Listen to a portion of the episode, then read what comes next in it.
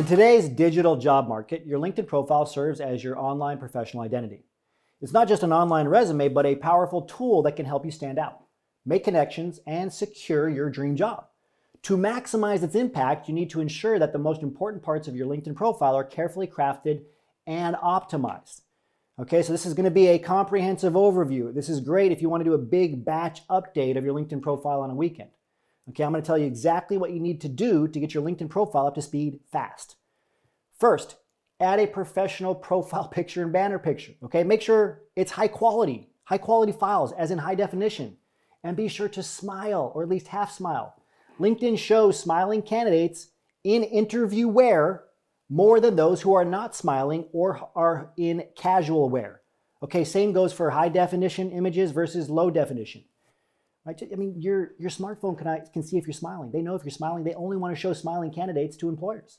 Second, get your headline written and use all 220 characters or as many as possible.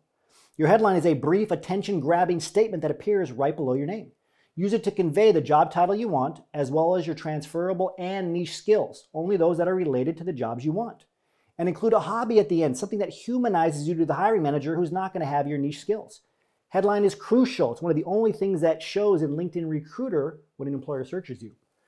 Third, get your About section written. This should be in the first person and start with which jobs you want and why you want them. You should talk about your skills and the results you've achieved.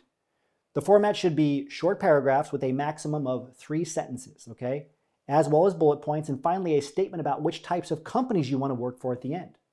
At the very, very end, there should be a call to action okay, with your contact email and a link to your portfolio, right, if that's relevant for the position you're going for. Fourth, rewrite your experience sections to include skills and results, quantified results. Add at least three bullets per section. Don't skip on this. Each section should provide a detailed account of your professional journey. Again, focus on accomplishments and results rather than just listing responsibilities. Use bullet points to make it easy for the readers to scan your, your achievements quickly. Fifth, write your education section. Okay, highlight relevant degrees and list your educational background, emphasizing not just the degrees, but also any certifications that you got that are relevant to the career goals, relevant to the companies and jobs you're applying to. Okay, you can mention any academic honors or achievements as well.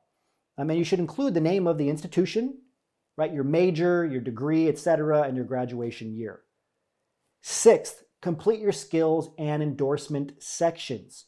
The section allows you to showcase your key skills, add skills that are relevant to the desired job, right? Focus on where you're going, not where you are, and encourage connections to endorse them. This endorsement section is crucial, right? Your visibility will get a huge boost if you get endorsements on the right skills.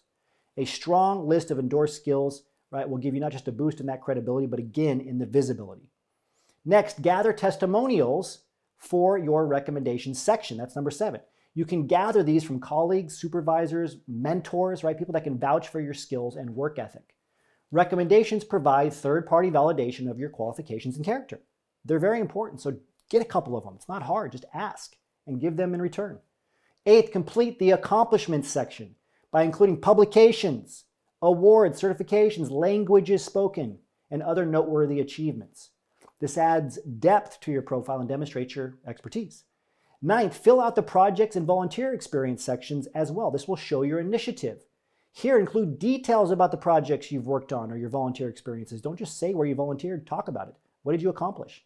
This will demonstrate your willingness to go the extra mile and contribute to causes or initiatives beyond your regular job. Tenth and finally, customize your URL.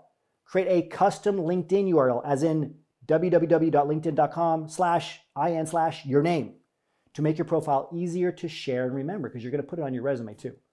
This will add a professional touch and make your profile appear more polished. A well crafted LinkedIn profile can be a game changer in your job search. By paying careful attention to these essential elements, getting them done, batching them if you don't have all these done, get all 10 points done. By doing this, you'll create a compelling online presence that captures the intention of recruiters and potential employers. This takes us to the end of today's transition report. As always, remember your value as a PhD. Start thinking and acting like a successful industry professional.